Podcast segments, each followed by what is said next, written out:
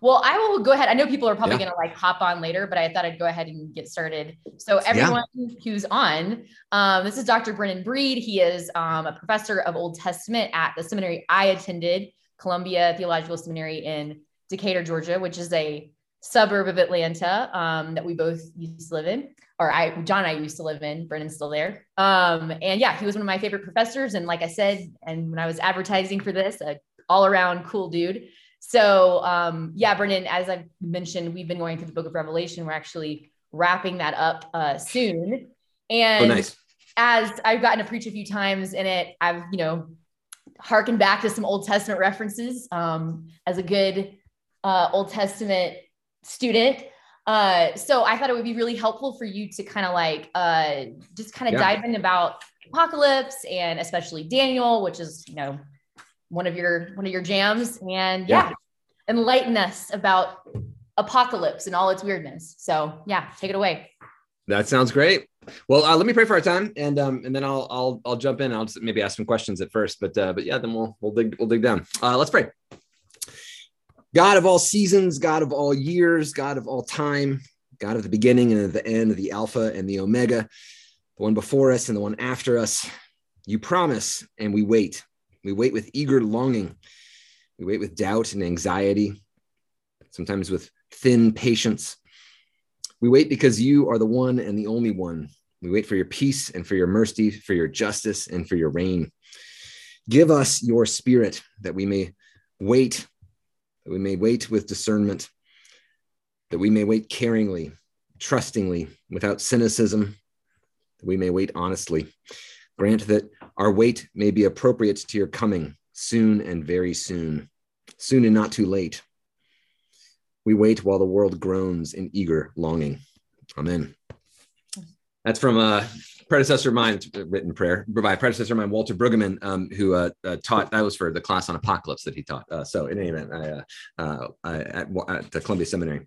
But okay, so uh, apocalypse, apocalyptic. Okay, I've got a like a PowerPoint presentation that I usually give for power, you know, for prep, when I whenever I talk about apocalyptic literature, and I can drop that in the chat here if you're interested. But if there's only a few of us, I can, you know, there you go. There's there's a there's a Google Drive slideshow if you want it. Um, but I'm not going to do that for us because then we can just we can kind of chat together for a while uh, uh, instead. But if you want to see what I usually show people, um, there it is. So let me just start with this.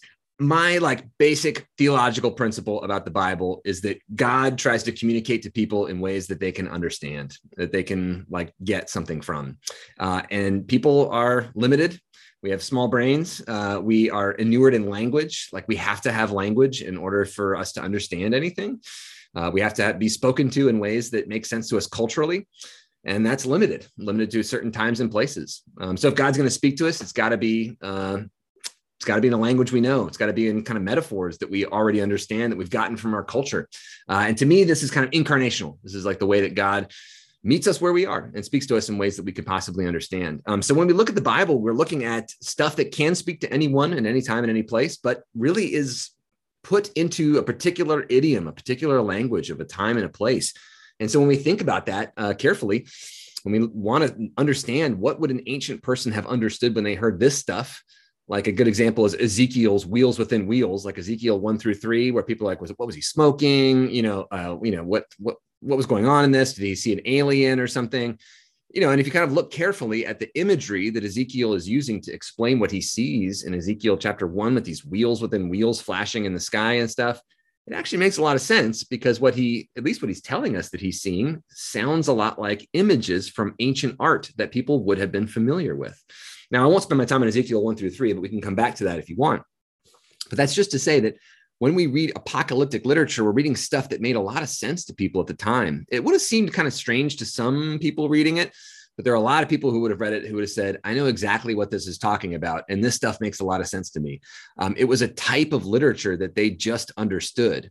Um, a little bit like uh, political cartoons is a great example that I like to give, where, like, if you look at a political cartoon, it's like a donkey and an elephant, like hitting each other with hammers or something or whatever. And you're like, oh, this makes a lot of sense to me. I know exactly what they're talking about. But if you show that to someone who's from a different culture, different time, different place. Like if you got in a time machine went 100 years ago and showed that to people, they'd be like, "What the hell is this?" Right? I mean, I have no no idea what you're showing me. Um, the donkey and the elephant are, are hitting each other with hammer hammers. Um, but but th- this is to say that if you if you're speaking or writing in a kind of symbolic shorthand, that's often what we're doing. Like that's how we communicate with each other.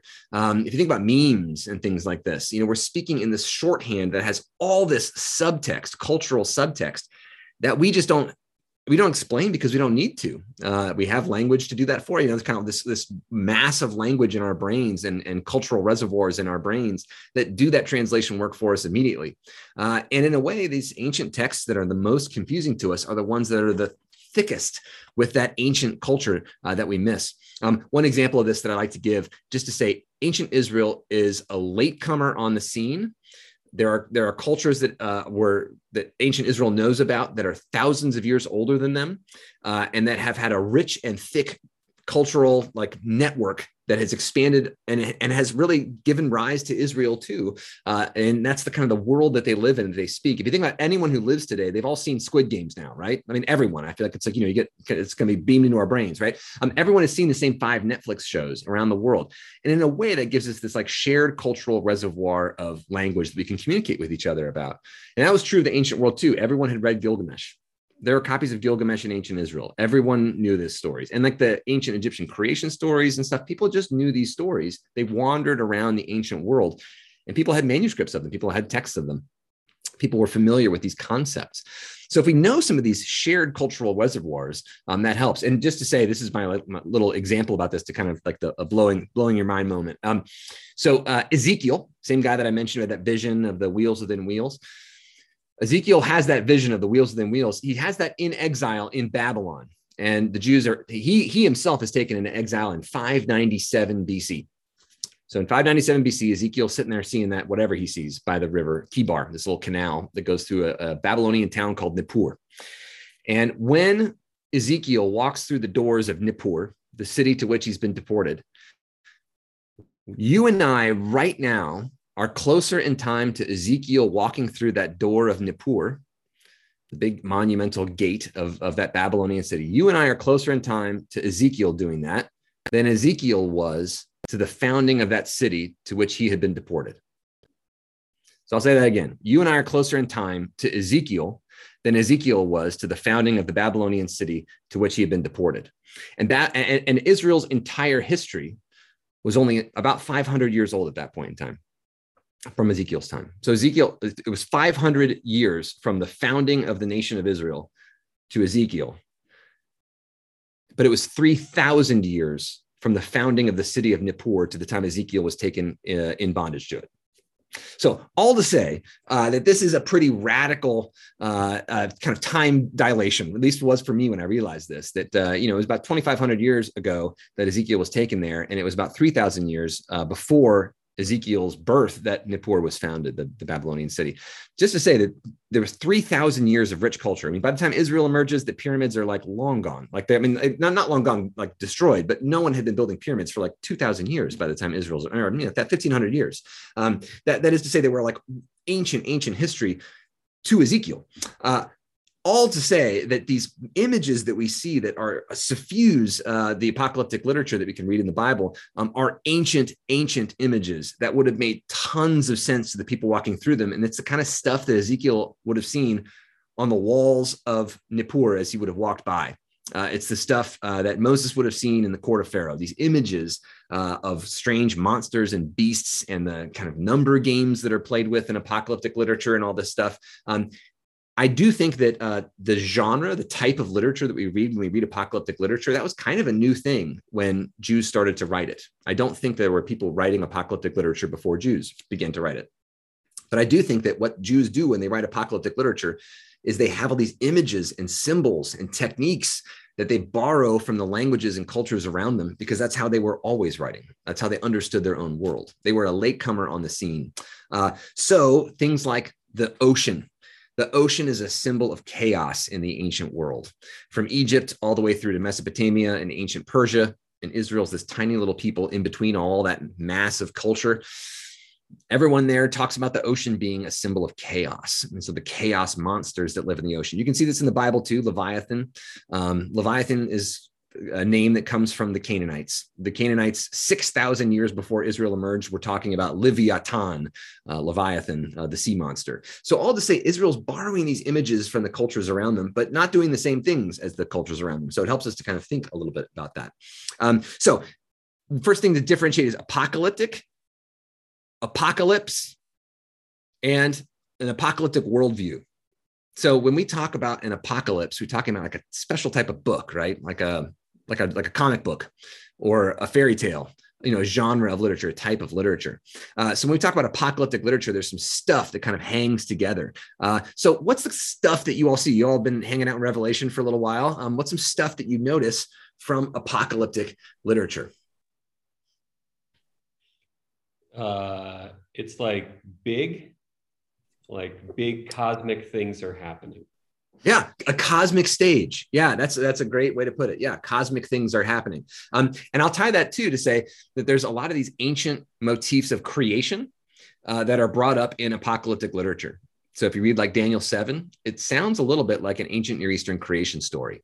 Um, there's winds blowing on the water. It sounds like Genesis 1. It also sounds a lot like what the Babylonians talk about. It sounds like what the Egyptians talk about. That is to say, Israel's an ancient people. They talk about creation like the other peoples around them talk about creation, except instead of a violent fight where the gods kill each other, there's just one God, and that God creates the world and it's good.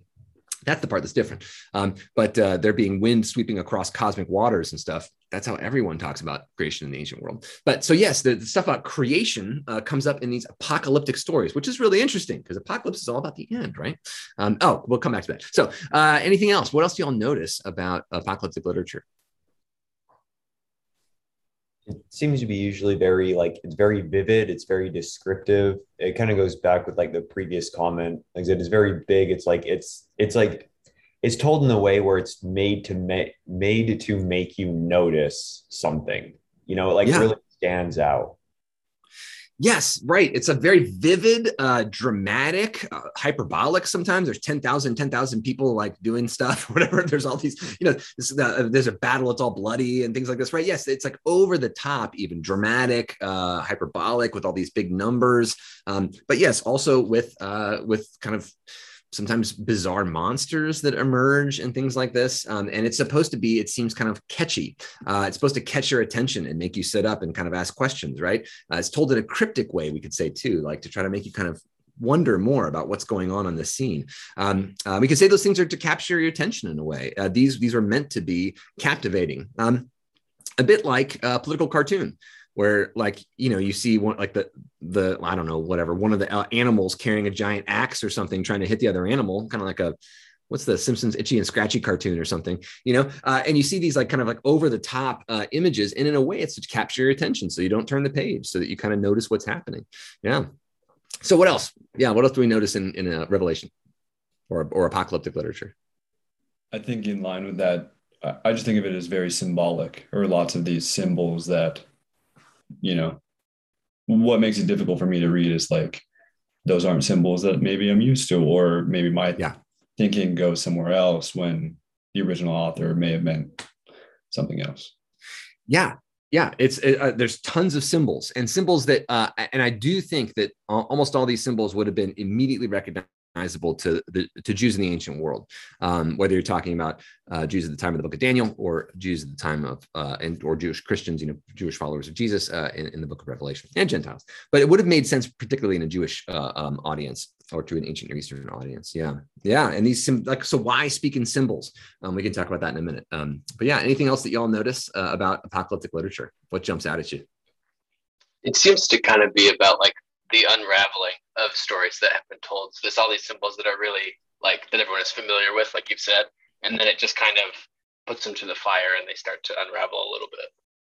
Yeah. So this is a, a couple of interesting things here. Yeah. You take these old stories and notice that apocalypses are oftentimes with like these really important characters who feature in places outside of the apocalypse. So John is kind of common name, right? Uh, but also often associated with kind of a an apostle or something, right? But like John's not usually talking like this. Um, or Daniel, first six chapters of Daniel have nothing to do with apocalyptic literature at all. They're like they're like stories about how to survive as a Jew in within a foreign culture. And there's no hint really of apocalyptic stuff except for chapter two, where there's this crazy dream, which foreshadows chapter seven. But all to say, it's like this little tiny like snippets of stuff that might seem apocalyptic, but mainly it has nothing to do with apocalypses. Um, and then all of a sudden, chapter seven through 12 is all about Daniel having these crazy dreams. Um, it's pretty strange. There's other apocalypses from the time of Jesus like for example the books of enoch uh, which have been famous because like Darren Aronofsky used those for the Noah movie uh, as kind of a basis for stuff, right? So uh, people might have, might be more familiar with them. They're actually function as scripture for Ethiopian Christians, uh, Ethiopian Orthodox Christians,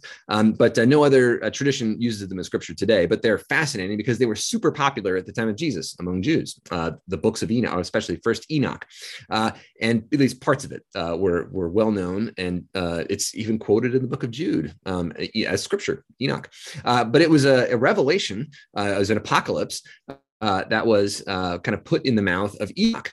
Uh, Enoch, this bizarrely small you know a character like i mean the guy gets one line in genesis about how he walked for 365 days and then was no more.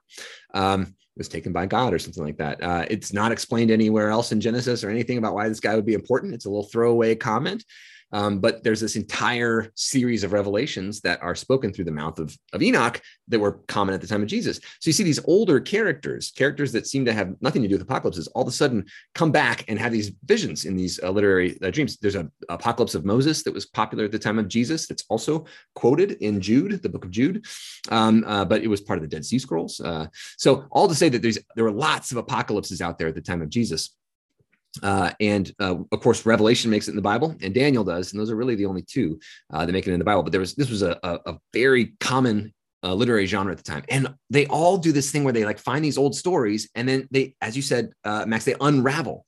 They all kind of fall apart. It's like so. These creation stories are really essential for understanding apocalypses because apocalypse is about the unraveling of creation it's kind of like the reverse order of the creation stories but then it's about god intervening and putting things back together um, at this end time. Yeah so this is this is great. It kind of harkens back to this these like ancient and we can even say myth. Like there's ancient mythological characters these beasts uh, that we can see in ancient near eastern creation myths. Um, so like leviathan this kind of you know creature that is not and i'm not saying myth in a, a, mean way or bad way or whatever but just to say these creatures that um, you know appear in like the depths of time and stuff uh, they reappear in these kind of stories um, so we see these ancient sea monsters and things like this emerge again. Yeah. Uh, other thoughts or, or comments about what we find when we find apocalypses? What's what stands out to you?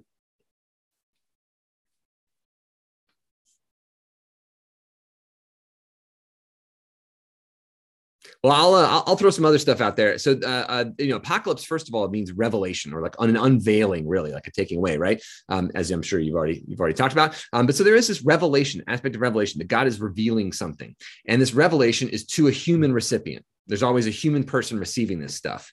But in apocalypse is in the genre of apocalypse, like Daniel seven through twelve, the book of Revelation, but also these ancient apocalypses like the apocalypse of Moses, uh, the uh, uh, apocalypse of Fourth Ezra, which is actually a fantastically important book. Um, Fourth Ezra didn't make it into scripture for anyone, um, but it's a beautiful meditation on the fall of the temple from a Jewish perspective. And it's about this, like apocalyptic kind of book, um, but it's also kind of like the book of Job too. Why do these bad things happen?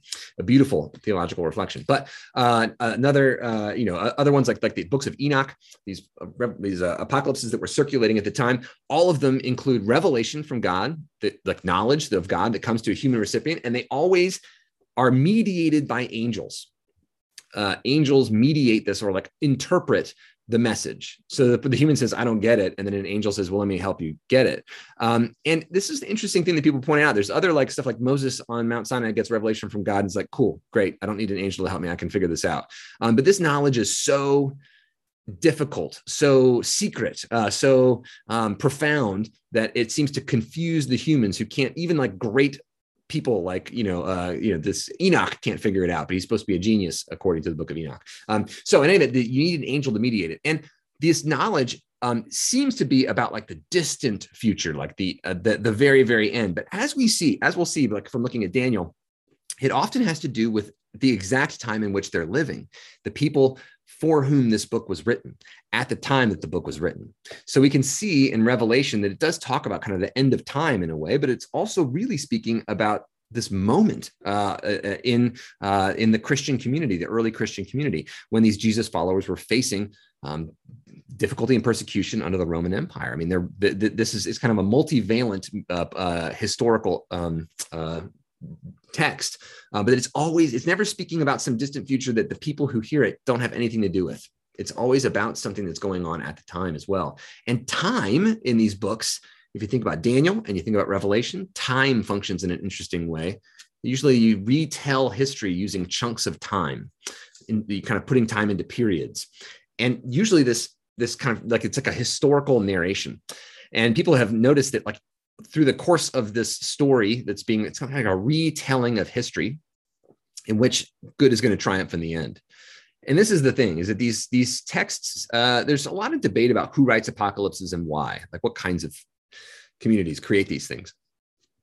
But it seems that they're about people who are being persecuted people who are going through some sort of uh, um, uh, some sort of persecution event or some sort of um, difficulty that is so complicated that they can't imagine resolving it within the boundaries of space and time that currently exist. But also, it seems to whatever they're dealing with seems to break their conception of of the world. It seems to it's like trauma, right? Which if you go through trauma, it, it shatters your sense of how things make sense in the world, shatters your notion of the world's order and structure. And so it's difficult to make sense of anything after that. Who am i? Um, who are the you know what is a family to me? And uh, you know what what does my job uh, mean? You know like all of these things you have to renegotiate after going through trauma. So if you think about apocalyptic literature really is trying to deal with a fracture a break in the notion of the order of the world. And we'll talk about some of the history uh, behind what happens in daniel in chapter 7 in a minute minute. Um, but yeah this this kind of this notion of uh, the world has broken. Uh, but the, the way time works, history works in apocalypses is really interesting because it's a re narration of history in a totally different way uh, that reorders and restructures time. It's a way that no one else would tell time. So, for example, uh, if you think about Daniel 7, there's like the four beasts that come out of the water, and each is an empire or Daniel chapter 2, which Daniel has the dream of the statue with different types of metals that represent different empires and the feet of clay and iron and so on. One way of reading these stories, the way that, that I'll point out, um, that it's pretty clear because they, they actually say this in the text, um, but it's the four empires uh, that have dominated Israel Assyria and Babylon, uh, and you can read this in different ways and so on. But um, but Persia uh, uh, and perhaps Greece uh, that end up dominating uh, the, the, Israelite people, uh, dominating the Jewish people, and it's a way of telling this history of of being crushed by foreign powers in such a way that the end is then God is going to help us. God is going to fix this, and it's a way of telling it to say God is in charge even though the, it seems like the world is totally out of joint and totally out of order, in fact, there is an order underlying all of this. And it's God's order. And it might not make sense to us, and we might not like it. It might be full of awful pain. At the same time, God is in charge, and there is this endpoint. It's going somewhere. And the point of all apocalyptic literature that has survived is this hang on. Hang on and be faithful it's going to be okay, is the ultimate message of apocalyptic literature. Be faithful, don't give up. Uh, and by re-narrating history in this way, the history of the world, you're retelling history in a different way. So uh, this was a common theme, uh, a common trope or metaphor. I mean, this wasn't a metaphor, whatever. What do you call this? A scheme, a common scheme in the ancient world, um, telling the history of the world in terms of three empires or four empires. And the Persians actually start doing this because they get so worried uh, Persia is a really interesting place. Like it, uh, the, Persia was not powerful at all until really King Cyrus rises up, and he, he's the one who destroys the Babylonian Empire and sends the Jews home from exile. And it's within like 40 years that Persia goes from uh, a kingdom of wasn't really even a kingdom, uh, a bunch of nomadic horse traders um, who who are uh, very worried about their own cultural influence and power. And within 40 years, they have conquered all the known nations in the world to them. I mean, it's this tremendous rise to power for the Persians, and they conquer Babylon, the center of culture and power since time immemorial, the place of the birth of writing. And they were illiterate two generations before the Persians. And they have just conquered this place. And then now they have to run it, they have to run the world. And so they invent this historical story. And the story goes first, it was the Assyrians, then it was the Babylonians, then it was the Persians. And they tell everyone this. They write it, they write this on places, they tell historians to write this, they tell the Greeks this so many times that the Greeks adopt this as their own way of telling the history of the world. Herodotus, the Greek historian, the great Greek historian, he tells the order of the world like this. He goes, first it was the Assyrians, then it was the Babylonians, then it was the Persians. Like it's inevitable. We're meant to be here. So you can see that it's like the Persians trying to hype themselves up, that telling the history of the world this way. So Daniel takes the same story of the world and says, first it was the Assyrians, then it was the Babylonians, then it was the Persians, then it was the Greeks. But then there's a big rock that comes and destroys all these things. And that comes from God. So you can see that it's trying to re narrate the history of the world to an oppressed people, a people who have been destroyed and stepped on by all these empires, to say there's a bigger empire out there. And God's got, and doesn't try to explain why. God's got the divine reasons that we don't know, we don't have access to, but God's allowed these kingdoms to have their time. But their time is limited. It's it's coming to an end sooner or later. And the message throughout Daniel 7 through 12 is and, and in Revelation as well is hang on. It doesn't say kill kill them all, set off bombs somewhere, right? There's no terrorist, you know, activity that it's, it's uh, telling you to do. It's just saying, hang on, uh, uh, God's going to come. So, uh, in any event, that's that's one of the things we can say uh, about this this kind of use of time uh, in apocalyptic literature that I find pretty interesting. Um, and we can also see this thing called dualism, where there's good and there's bad, and there's problems with that, right? Because we all we've all seen how that can be used to hurt some a bunch of people there's good and there's bad and there's no gray gray line right but there are times uh, when certain communities under stress under uh, severe persecution there's got to be there's got to be a way to say are you with us or are you against us? It's time to step up or step back right? Like there's a you know like there, there's there's these moments these decisive moments. So I say that to say that apocalyptic literature, when it's used by communities that aren't in trouble, that aren't being persecuted, uh, that aren't in spaces where they're actually being threatened, but think they are. So when it's used by communities that are super powerful and then are just anxious and their anxiety tell, turn, makes them turn to texts like this that are actually written for people in very different circumstances, um, it can be dangerous uh, when you start to um, use this way of talking about history um, against people, uh, especially people who don't themselves have power. In any event, that's just to say that this apocalyptic literature has been used throughout history um, in ways that are uh, particularly uh, uh, uh, that are dangerous. Um, but okay, let me stop there and just ask questions. I got a couple other things about the end to talk about before we jump into Daniel. But yeah, questions, comments, concerns have you all been talking about the same stuff over and over again? Sorry if that was just, that was all big rehash. yeah, I think one question I had um, as I've sort of been contemplating, like, you know, how do you, from like a sermon perspective, and like, how yeah. do you the takeaway, and like, what are the theological implications? Is sort of like how to respond to empire, like are we supposed to be like Daniel? I know we haven't been talking about Daniel in church, but like be yeah. like Daniel and just kind of be this like I don't know. He ended up kind of cooperating with Empire. yeah, well, you kind of both, right? right? Cooperating enough to not die, uh, right? Uh, and then also uh, co-opting sometimes too. Yeah, right. yeah, you both. Kind of or like Esther. Against. Yeah, or like Esther. And so it's like, what are we? What are we supposed to do with yeah. Empire? Are we supposed to, you know, yeah. overturn it? You know, sabotage it? Are we supposed to sort of weirdly co-opt with it, but not, you know, I don't know. Like what's what yeah. are you supposed to do? So this is great. Yeah. And I, I would respond to this. Um, yeah, the the same way that I'd respond. I mean, to me, I'm, I'm a wisdom literature person. You know, uh, like Job, Proverbs, Ecclesiastes. That's my wheelhouse. And and what I would say there is like, uh, you know, th- this is a great question. What what are we supposed to do? And, and I don't think the Bible gives us um, answers that are uh, like one size fits all. Like always do this, always do this. Anybody, everywhere. Here's what you do. I mean, maybe love God, right? Love your neighbor. Like those are the do it, do everywhere, all the time. One size fits all kind of things. But beyond that, when you want to get more specific, um, it, it really is like I don't think the Bible's giving us like the the game plan for us.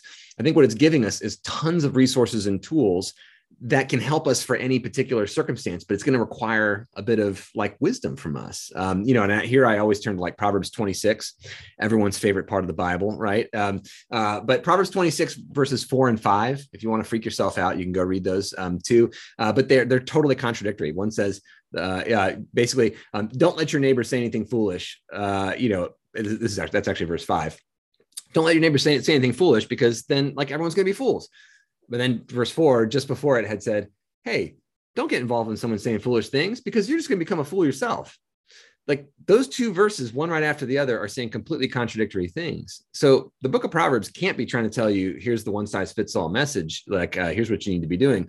Instead, it's giving you contradictory messages sometimes, but those messages themselves like require wisdom. It's the kind of thing that Proverbs is telling you seek wisdom, get wisdom, like keep thinking, you know, and it's giving you these different Proverbs because they work, but they work in different situations. So you got to kind of figure out, like discern, uh, maybe try one out. Doesn't work. Try it again, you know.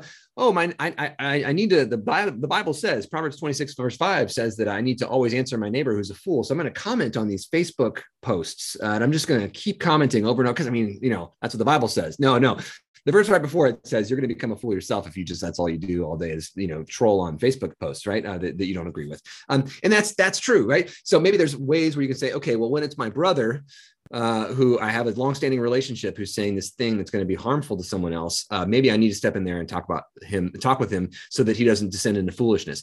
Ah, but when maybe it's a rando stranger on the internet that I don't know, um, maybe I'm not going to get involved in that because then I'll become a fool myself. I'll just be wasting my time and all my energy, right? So it's contextual.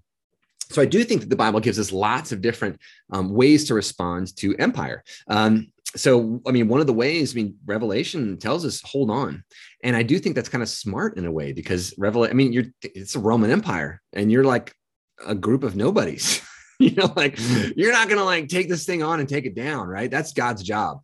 Um and and you know you can be subversive in little ways here and there or whatever but um you know ultimately like it's not you, are not luke skywalker like you know blowing up the the, the walkie thing you know? You're not going to be doing that to the roman empire. Uh you know uh, it's uh, you you are just a person, uh, but God is going to be doing this. So hold hold fast, hold the faith, and that's the basically the best you can do. That's part what partly what Daniel is saying too. We'll talk about the historical context of Daniel seven in just a moment, but that's I think like really crucial. But there are other moments like Esther, where Esther's got to step up and say something. You got to say something, or people are going to die.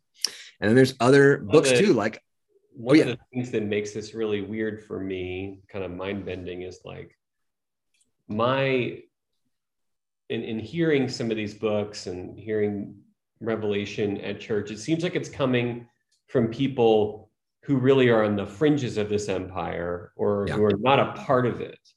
And when I think about my place in the United States, which is arguably just as powerful and as wealthy as yeah. You know, any other sort of ancient Rome. Yeah. Yeah. So, you know, it's like, oh, but I enjoy like a really nice seat at the table here right yeah. so then when i you're in democracy yeah when i hear a book like revelation and I, i'm like which side am i on in this cosmic yeah. battle you know um, because it's coming from people who could not participate in this this big thing that was like i don't know pretty questionable but it's like oh we yeah. all we all do participate to a degree so yeah. that also makes it kind of a funky book to read today. Yeah, and and and I imagine there were ancient Christian communities, even at the time Revelation is written, that went through some of that. So, for example, Corinth, you know, where Paul has the letters to the Corinthians, and they've got kind of segregated church, right? They got uh, they got you know community that's uh, part rich and part poor, and the rich people have their pre-party where they uh, hang out and have their own Eucharist beforehand with expensive caviar, and then they invite the poor people to come eat the scraps. And Paul says, screw that right? I mean I, you know you can't that's not that's not church. Um but but you know imagine revelation you got a group of people sitting there reading it. Some of those people at the corinth church would have been like what the hell is this talking about? And then some people would have been like that's me. I you know i'm right i'm right there. You know so i do think that like the church was dealing with this even at the early stages. Um but you think you're right. There's a lot of this is about audience. It's kind of like when you read a lament psalm, like a really sad psalm, it's talking about like somebody dying, Psalm 88 or something. And I'm like looking at myself, I'm like, I'm fine, I'm healthy, everything's fine with me. What can I learn from reading this psalm that's not about like if I'm anything in the psalm, it's like the person who this person's mad about because they're like fine and and you know the speaker's dying. You know, I'm like, you know, like they're angry at their friends for not taking care of them enough. I'm like, that's probably me. I'm that guy who's been not, not caring for my sick neighbors enough. You know what I mean? Like, so if I'm anywhere in the psalm, so why would I read the psalm? And maybe it's so I can be like, oh, I, can help my neighbor. You know, like like in other words, like reading the psalm where we're not the heroes, or you know, whatever, or you know, reading Revelation where I'm definitely not the hero of Revelation. You know, I'm not I'm not one of the, the the the, great ancient martyrs or something. You know, I'm this guy like who gets mad when the water pressure is low and stuff. You know, I mean, I, am I'm, I'm not suffering over here. Um, uh, but at the same time, what can I learn from that? Well, I mean, I can learn and I can always remember uh, that that this is real. Like there are people around the world, or in my community, there are people down the street from me who are living through hell, and and God, like this this stuff makes a lot of sense to them. And if it doesn't make sense to me, maybe I need to think some and put some put myself in their shoes, and maybe maybe then I would like open my eyes to how I can help or how how I can be a part of actually like doing something in the world. You know, um, uh, you know, it's a uh, I, I, could be, you know, I, I have some power limited, but I have some power in my political system, uh, in my local political system, in the political system of my school, in the political system of my family, even, you know, I got some power in some of my systems. Um, so how can I uh, read Revelation, which is a, a, a harsh critique of power uh, and how it's used? And how can I walk away and say, um, I'm not the person who is at the breaking point to whom God is saying, um, like just hold on, hold on and, and keep the faith. I'm not that person, but what can I do for those people who are at that point? Or how can I seek to change things um, so that people aren't at that point? Um, but also, how can I be a part of God's work in the world for those who are at this point? Um, I think that's all those things that, that, that we can we can bring to it. Um, there are lots of lessons we can learn from Revelation and, and from Daniel, um, but that's I think that's one of them. But the other thing too is to realize that we're probably going to be at that point sooner or later ourselves for some reason or another, right? We're all going to have our personal apocalypse. We're all going to die, every one of us. Um, we're all going to be there at the death of our friends and the death of our of our uh, loved ones. Um, we're all we're all going to see this. We're all going to go through earth shattering experiences um, that that are going to tear us apart. Um, maybe we're not there right now, but uh, but these moments where we're told hang on hang on hang on um, if we imbibe these lessons before we get to a point like that i mean i you know I, for me, I think about climate change and things like this, and I think uh, you know we're we're not far away um, from where the world might seem like it's falling apart in in, in ways. Um, and, and, that is one thing that I've definitely experienced since moving to Utah. like it was, it's been made real to me in a way that did not uh, was not as real when I lived in the southeast. Just a just an aside, yeah. I'm like, oh my gosh, the world really is on fire. Yeah, we got a lot of water in the south, and I'm, I'm sitting on top of a giant aquifer, but uh, not everywhere's like that. You know?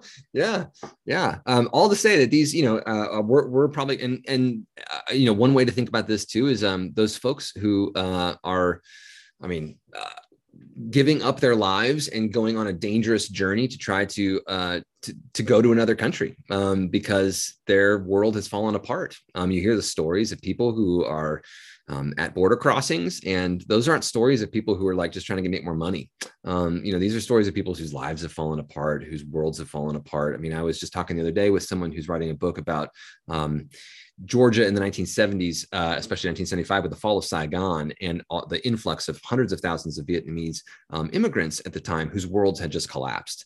And uh, so, all to say that, that we're surrounded by folks like that uh, who are going through this. And I think the more sensitive we are to those experiences, but also to realize like, this is the message hold on, like, keep the faith like and that might be me giving this this message you know um like but also like how, how can i help like that's that to me that's like a, this huge message of um of apocalyptic literature is like the it, you know it's about ends of worlds which uh, there's not just one. Uh, so the, a big word for this is eschatology, right? The end. Um, but it's really important to notice that throughout the Old Testament, especially, there's lots of ends, like the end of the Northern Kingdom, the end of the Southern Kingdom, the end of exile, the end of, and all of those are ends uh, and apocalyptic eschatology means like you know the very end of time.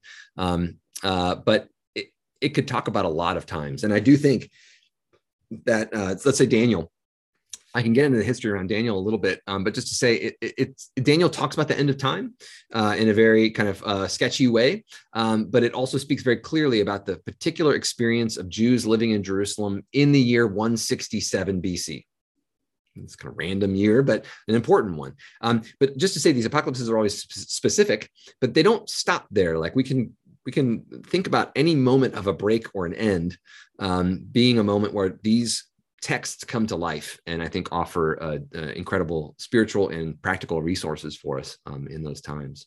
Um, but yeah, great question. So, um, other questions or comments, uh, and uh, maybe I'll move to talking about the historical moment of Daniel for a minute. Okay, so um, Uh, one thing I'll say about Daniel, uh, uh, the first half of Daniel um, is Daniel in the Babylonian and Persian into the Persian Empire, and he's uh, you know been taken away from his home. This is during the period of the exile and so on. Daniel seven is this radical change in the book where it goes from stories about Daniel to like Daniel narrating his own dreams and what he sees to an unidentified audience that's like us. Um, Daniel's never talking to us before this, us meaning the readers. Um, so it's this change in genre, a type of story. We call Daniel one through six. We call those court stories. There were lots of court stories in the ancient world where foreigners were taken into the court of a king and had to live on their own wits. Um, this is not just a Jewish thing. This is basically a way for people in the ancient world to think about how to deal with uh, with I, their own identity, which didn't fit with some sort of like majority. Um, this was a common experience for people in the ancient world who were displaced, um, who were uh, uh, taken uh, and you know made to work in in foreign courts, um, or who were scattered abroad. I mean, there were great depopulation or repopulation efforts by ancient empires all over the ancient world. So people were often being moved around or replaced or scattered mixed with other folks um, for purposes of making them docile and not fight back. Um, so this was an ancient technique of, of population management. Um, so there were a lot, lot, of experiences like this for folks. There was a lot of literature out there, and Daniel's kind of participates in that. But it's a different message that we get from Daniel one through six. That'll be for another day. But Daniel seven changes entirely to this like uh, very different way of speaking, this apocalyptic way of speaking, which you don't really see much in Daniel 1 through 6. In Daniel 1 through 6, it seems like the empire is okay in a way. It's terrible, but you can live in it, you can work in it. Um, and the ultimate goal is to try to preach to, to the empire itself. Uh, about God, about about a, a, different vision for the world. This is what you see in, in Daniel four: is that Nebuchadnezzar listens to Daniel, and he doesn't listen at first, and then he listens. Um, but Nebuchadnezzar learns and changes and becomes the kind of king at the very end of his life that, that that has hope, right? That gives hope to the people for a different way of understanding the world, a different way that power might work. He dies, his son takes over Belshazzar, who's terrible, and it all falls to, to crap again. But all to say, there's this vision of like, what can I do when I'm a minority person among a majority culture that won't listen to me? And be like, live in such a way that people might actually listen to you. That's kind of the message of Daniel. Uh, and try to keep your kids alive. like that's kind of what you know Daniel's fan, you know trying to keep the Jews alive is kind of what Daniel's doing too. Um, but so then in Daniel chapter seven, uh, all the way through chapter twelve, things are really different. There's no more talk about like cooperating with the empire or being an agent for change within this larger structure. Um, it's all about the the end, the breaking apart of the empire, and the God has to do this. It can't be me trying to like preach to Nebuchadnezzar about Yahweh anymore. It's about let's let's wait for god to destroy this disgusting thing. So there's obviously some change has happened. Um, historically we would say uh, if we look at daniel 7 through 12 we say that there there's some like really old parts to it but it seems to have been reworked and updated and recast especially in the year 167 bc now why 167 bc there was a greek king at the time uh, who reigned an part of Alexander the Great's empire that had broken apart after Alexander's death. And this guy, his name was Antiochus. He was Antiochus the Fourth. He called himself Antiochus Epiphanes, or the manifestation of God, like on earth, you know, God incarnate. Um, so Antiochus the Fourth Epiphanes, uh, he got really mad at the Jews for rebelling against him because he ran out of money and he wanted lots of money and he knew the Jerusalem temple had some money and he knew other temples had money too. So he basically sent uh, strong men to all of the temples in the region, and they tried to just take a ton of money from the treasury. The Jews didn't like that. So they blockaded this guy's way. And then he sent other people with soldiers to try to take money. And they blockaded, uh, the, the Jews blockaded this guy's way too. And they said, you can't do that. Uh, and so then he tries to basically take the temple away from the Jews and install and make, make it a Syrian temple. They're going to worship Baal there.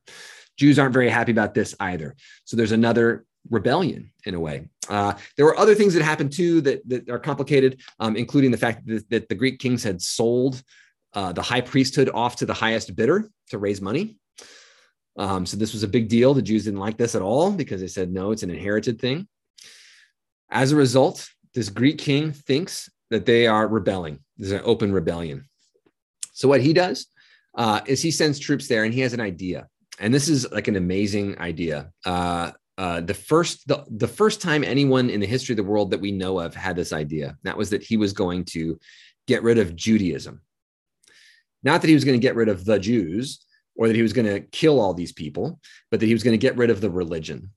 Ancient people never thought this way, and they never said anything like this. Like, we just don't have any evidence that anyone ever tried to eradicate a religion because everyone thought that other people's religion was valid in a way.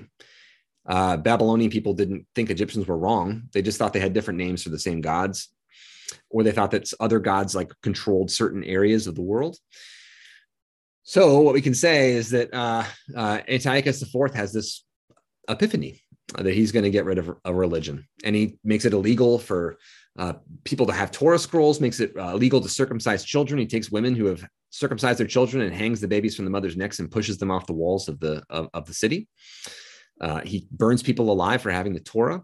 Um, he burns every Torah scroll he can find. Um, and this uh, doesn't make sense. And it basically breaks the Jewish understanding of time and space and what makes sense. Um, and it, it was confusing to everyone. Um, Greek authors have no idea what to make of this, and they they write about it. Uh, several different Greek authors write from different perspectives, and all of them try to figure out what happened, and they can't. It just doesn't under doesn't make sense to them during this this uh, outbreak of violence against Judaism and really against Jews who were faithful to Judaism, uh, there ends up being a revolt, and that's the Hasmonean or Maccabean revolt.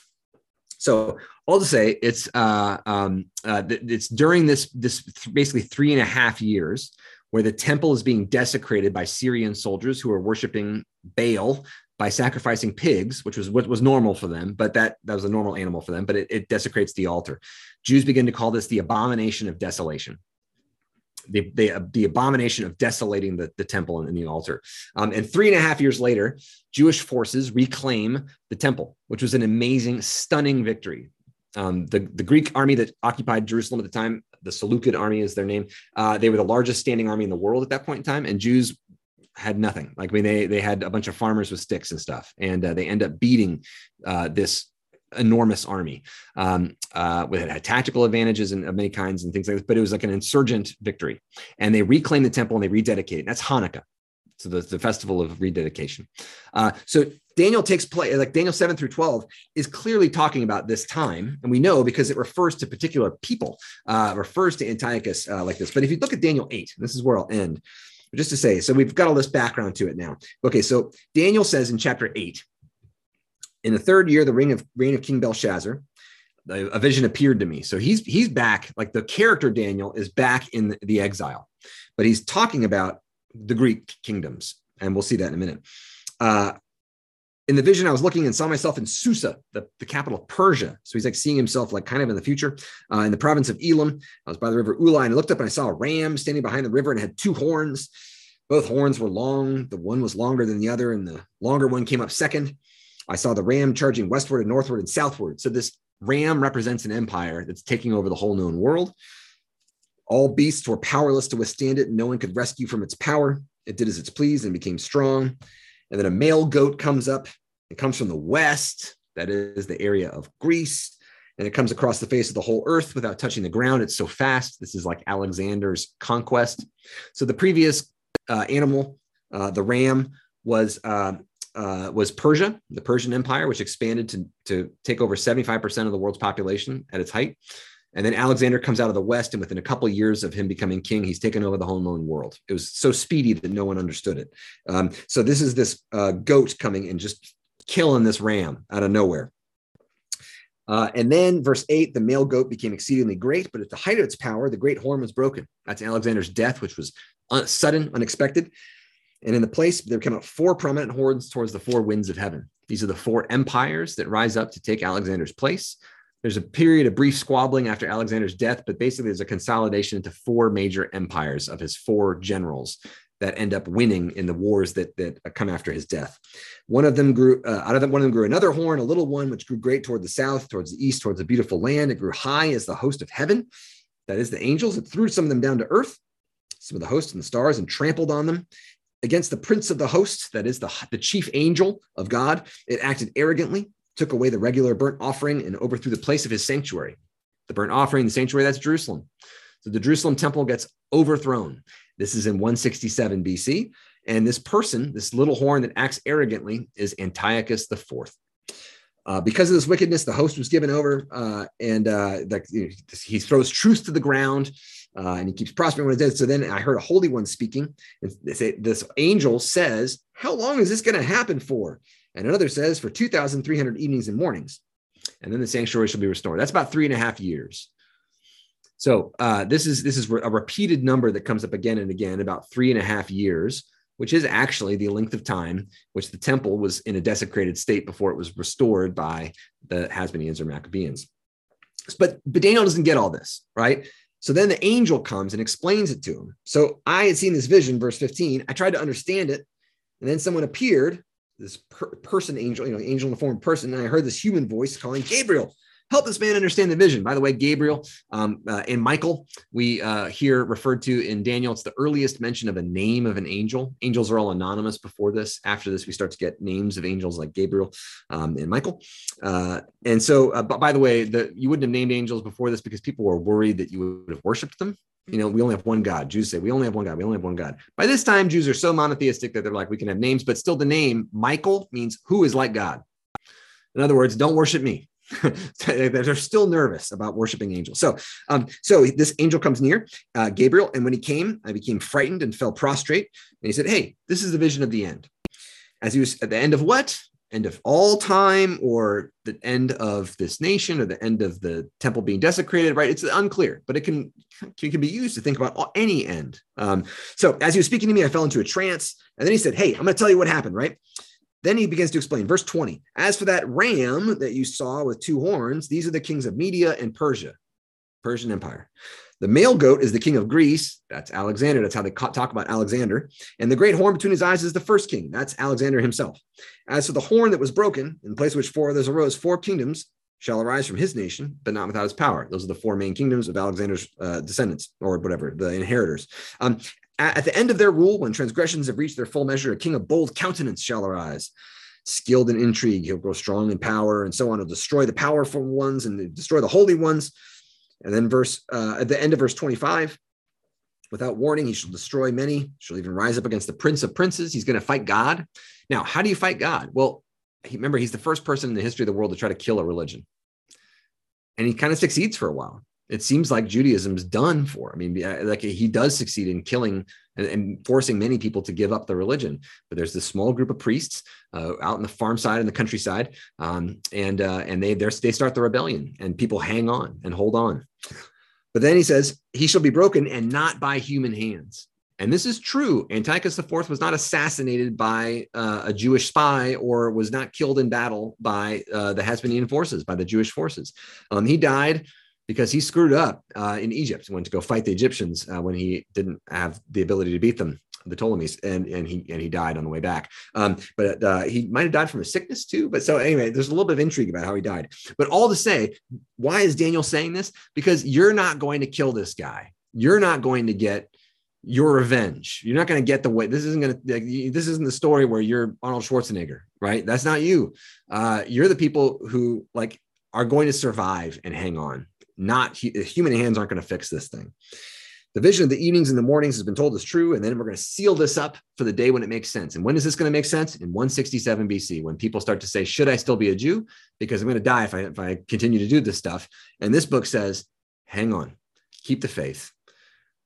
People are, and even it even says chapters nine through 12, people are going to get hurt. People are going to die for their faith. This is going to happen. But in the end, Daniel 12 has the, the Bible's earliest vision of, res, of resurrection. Um, before this, the Old Testament doesn't really talk about it, but, uh, but, but Daniel 12 says, yeah, there's one day people are going to come back uh, because God is going to owe them something, basically. Uh, they, they gave their lives for this and God is going to reward them. Uh, so all to say that this like kind of vision of things being finally put right uh, makes sense to a people who are being persecuted and are being asked to risk everything to pass down their faith uh, in the face of persecution. I know we're at time. Uh, but uh, but let me just you know stop there and uh, and say that's how I read Daniel. Um, I know there are many other ways to read it. Um, there are other devotional ways to read it that are super helpful as well. But um, but for me, uh, when I think about that historical context of when these things made sense, it helps me to reapply it. Uh, I think in a helpful way in later contexts. And Revelation we can put in a different historical context, but it's a similar one. You know, this kind of idea of persecution. People are dying for being Christians.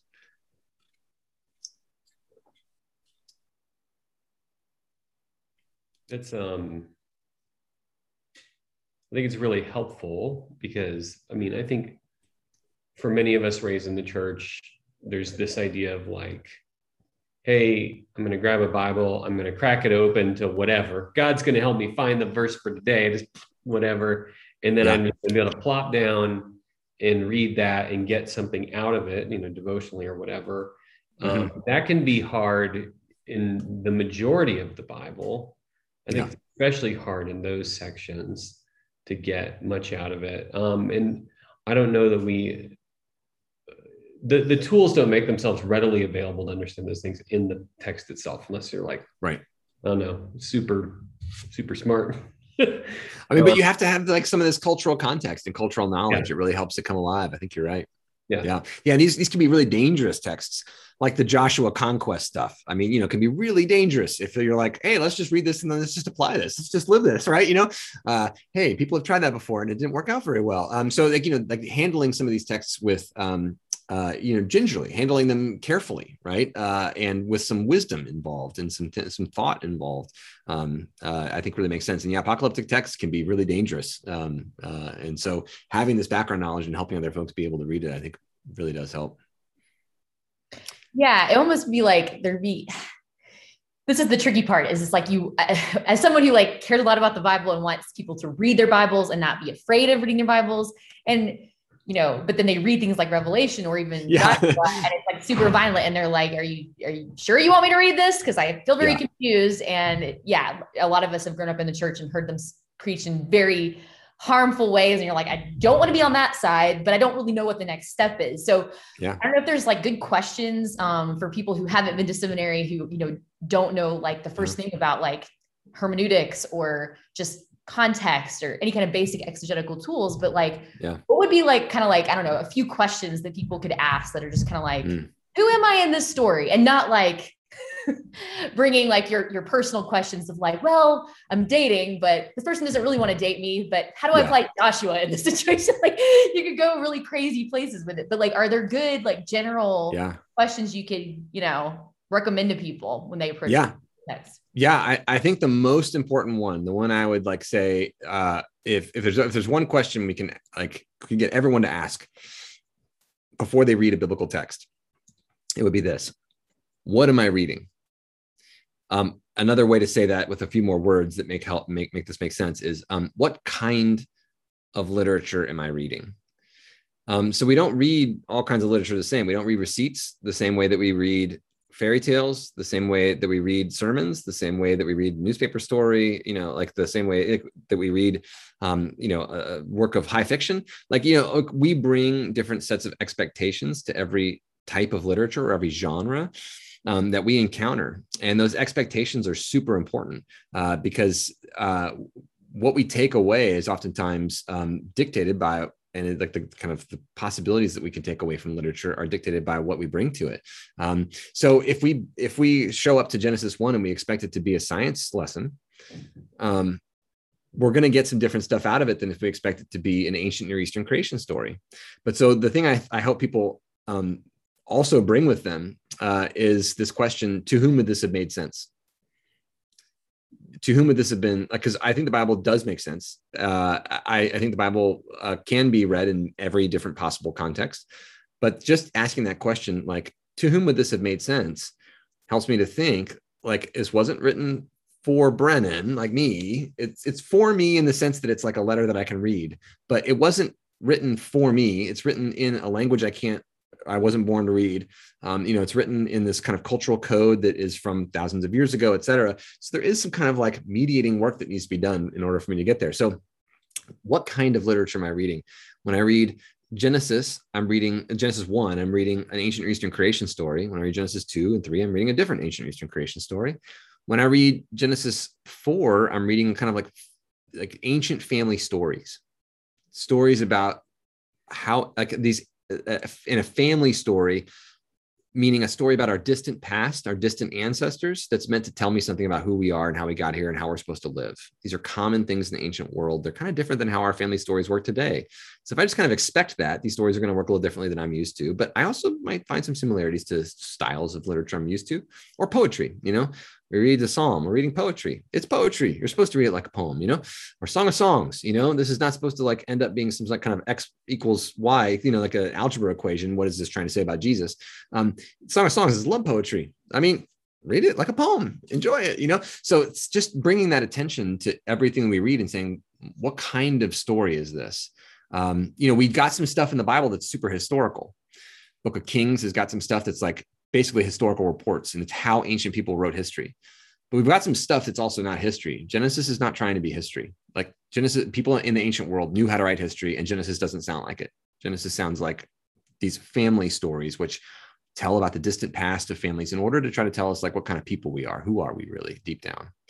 And in a way, they're symbolic and metaphorical. I mean, they're also about real people. I think there's a real Abraham out there, but Genesis is not meant to give me a historical blow by blow encounter of Abraham's life. Just like if I tell you about my grandfather, I'm not going to tell you a historical blow by blow encounter of his life like a newspaper reporter would, um, or like a you know like a I don't know government official would would give you a report of someone's life or something. You know, like these are just different genres. We do have some government official stuff out there in the Bible. I mean, in the Book of Ezra, we got letters, official letters from King Cyrus and so on but not everything's an official letter from a king. So all to say that that kind of awareness that there's lots of different kinds of literature out there what am I reading? And to whom would this have seemed normal? And then can I learn some stuff about them? Can I put myself in their shoes a bit? Um, and uh, and so again, apocalyptic literature. When when would this have been normal stuff? You know, um, and like I said, it's uh, I think Jews invent apocalyptic literature, although it becomes popular in the ancient world. Um, Greeks know, and Egyptians I, and I know we're it. over time. One one last yes, question though. If I if I ask those questions and I want to get some help one yeah. of the I've had with when we've been in Revelation is I'll Google a thing like, what's this thousand yeah. years? And I will Google it, and the top article will be SEO'd. So it yeah. won't necessarily be the most reliable article. It might be, right. hell, it might be from a cult that just is yes. really good at SEO. So it's probably how, from a cult if it's yeah. yeah. yeah. How do I find like if I want to know like how how do I understand these thousand years? Like what's a good I mean, I'm not, I'm not saying it doesn't have to be unbiased. Yeah. Like, what's a good, sem, like layman approachable yeah. academic thing that I could go look to to answer some of these questions. Yeah, yeah, and I mean, yeah, this is this is kind of part of the problem. Um, you know, the the the stuff that that everyone knows about is oftentimes most suspect. Um, but uh, but yeah, I mean, I think that um, like study Bibles. I mean, so I, you know, I use a New Interpreter Study Bible or the New Oxford Study Annotated Study Bible I got right here. I mean, these kind of things are, I think, like they give you some basic resources um, that'll help you with time and space and culture and stuff like that. Um, another one is the Harper Collins Study Bible, which I think I've got somewhere around here. Um, and these these are just some like uh, they they they are trying to be brief um, and they have like two page introductions to books um, and one thing you can I can say too is that a lot of the, the the resources that are produced like this that are super helpful also are meant to be um, secular. They're meant to like be for use in colleges and universities and stuff like that. And they're meant to be non, even though many of the people who write for these are either Jews or Christians who are faithful people, they're written in such a way that they're trying to communicate um, to a broader audience because that's what like Oxford Publishing wants them to do, and you know uh, whoever Abingdon, you know, like they want to sell these things, so they're going to make it non-specific. And uh, uh, so so there might every once in a while you might read it and be like, that doesn't sound that that just sounds like uh I don't know, like like that's not what I care about exactly. That's not why I'm reading this thing. Um, so I do encourage people to have like a number of different Bibles with different like study helps in it. Um, but having at least one of these that's going to be like, okay, here's where we probably think this thing was written. Um, they're not all right exactly. They'll disagree with each other and stuff like that. But just getting something with the kind of bare bones historical um, background um, is going to be super helpful. And the three I recommend, I mean, there's another one too. The CEB, the Common English Bible, has a, a new study Bible out, but I, I, haven't I haven't read it yet. But I know a lot of people who've done worked for it, and that one should be good too. So New Oxford Annotated Bible, it's in its fifth edition now. New Interpreter Study Bible um, is another one. It's older, but it's still good. Um, the uh, Harper Collins Study Bible, um, which I think is going to be out a new edition soon, so you might be able to get the old editions on sale. Uh, and the Common English Bible Study Bible. Um, I forget the name of that one, the, the, the exact edition, but those are all like things that'll give you the basic academic resources to kind of like situate stuff in time and place um, and figure out some a little bit about about context and genre hopefully that helps some. But i think you're right that like that you know we need we need better stuff out there. Um, for the new testament i mean stuff like you know luke timothy johnson's writings in the new testament. Is like super helpful uh, for just giving you some like background cultural background to stuff. Um, but uh, yeah i mean if you've got specific books uh, that you're working on you know um, i'm always happy to shoot some recommendations. Yeah i was going to say as we're wrapping up and if anybody has any other questions like burning questions just shoot them out there. Um, but yeah i feel like this is a if, if i i have a dream of being a podcaster one day and i always want to ask my my guests like where can we find you brennan uh like yes where like if you're i know you've got like your office hours thing that you've been doing Yeah. um with uh forgot his name uh yes chris holmes yeah Chris Holmes, yeah. And Yeah. so you've been having like other scholars on there and discussing different books of the Bible and I, I Yeah. guess theological topics. But anything you want to promote if people, I'm sure people have enjoyed this and gotten Yeah. a lot out of it. So Um, yeah, if you want to uh, nerd out, like super nerd out, um, yeah, I've got like a YouTube channel where I put my Old Testament lectures online, and I mean, you may you may enjoy some of them. I don't know, maybe you don't. Uh, but uh, but I mean, like, so I, I I've got my Old Testament course, and it starts with like what I call setting the scene, and it's basically like the history of the ancient Near East. I'm trying to do it in an, in an interesting way, but telling you about stuff that like where did the Philistines come from, and how did government work in the ancient world, and like how did money work and stuff like that? That's like just i think useful cultural background stuff um, that that helps out. And I've, I've got other videos. If you want to know how leviticus works i actually love leviticus um, and uh, uh, and i've got stuff uh, re- kind of resources like that. So you know uh, that that that stuff's out there for you to use um, uh, if you want to. But also yeah chris and i run this thing called office hours where we um, work through books uh, by interviewing academics um, so we've got stuff on a study on job and a study on um, uh let's see. Yeah we got we have james philippians job uh mark um we're doing hebrews right now. So anyway we got a bunch of studies out there that but, but again it's nice because we're interviewing other scholars about it who know more than we do. Yeah. What what was the YouTube? What can we search for on YouTube? oh yeah just my name brennan breed. Uh i should come up uh and uh yeah and so yeah you- my, my old testament intro class has like the kind of uh and by the way i mean you know uh, yeah I've, I've done series for churches and stuff i did a whole series of the prophets of the exile which might be interesting to some folks um i did a whole series on the new testament but that was during covid so like I, I the, the online stuff starts in the middle of the New Testament, starts with the letters of Paul. Um, but uh, but I've just it's just kind of the stuff that I would teach in class, and I'm just trying to put some of it online. Uh, again, it's nerdy, they're long, um, but maybe somebody would like it. I'll, I could put a link to whatever. I'll, I'll I'll Google it right now. and Just put a link up. To, I found um, it. I had spelled your name wrong. That's why it wasn't ah, coming up. Oh, gotcha. It is an easy one to spell wrong. I spell it wrong. No, most of the no, time, yeah, I see it. I see it on Zoom now, so I gotcha. well, I got it from there. Yeah. cool. Yeah. Yeah, thanks thanks so a lot. much, Brennan. And we really appreciate it. I learned a lot. And yeah, thank you for your time and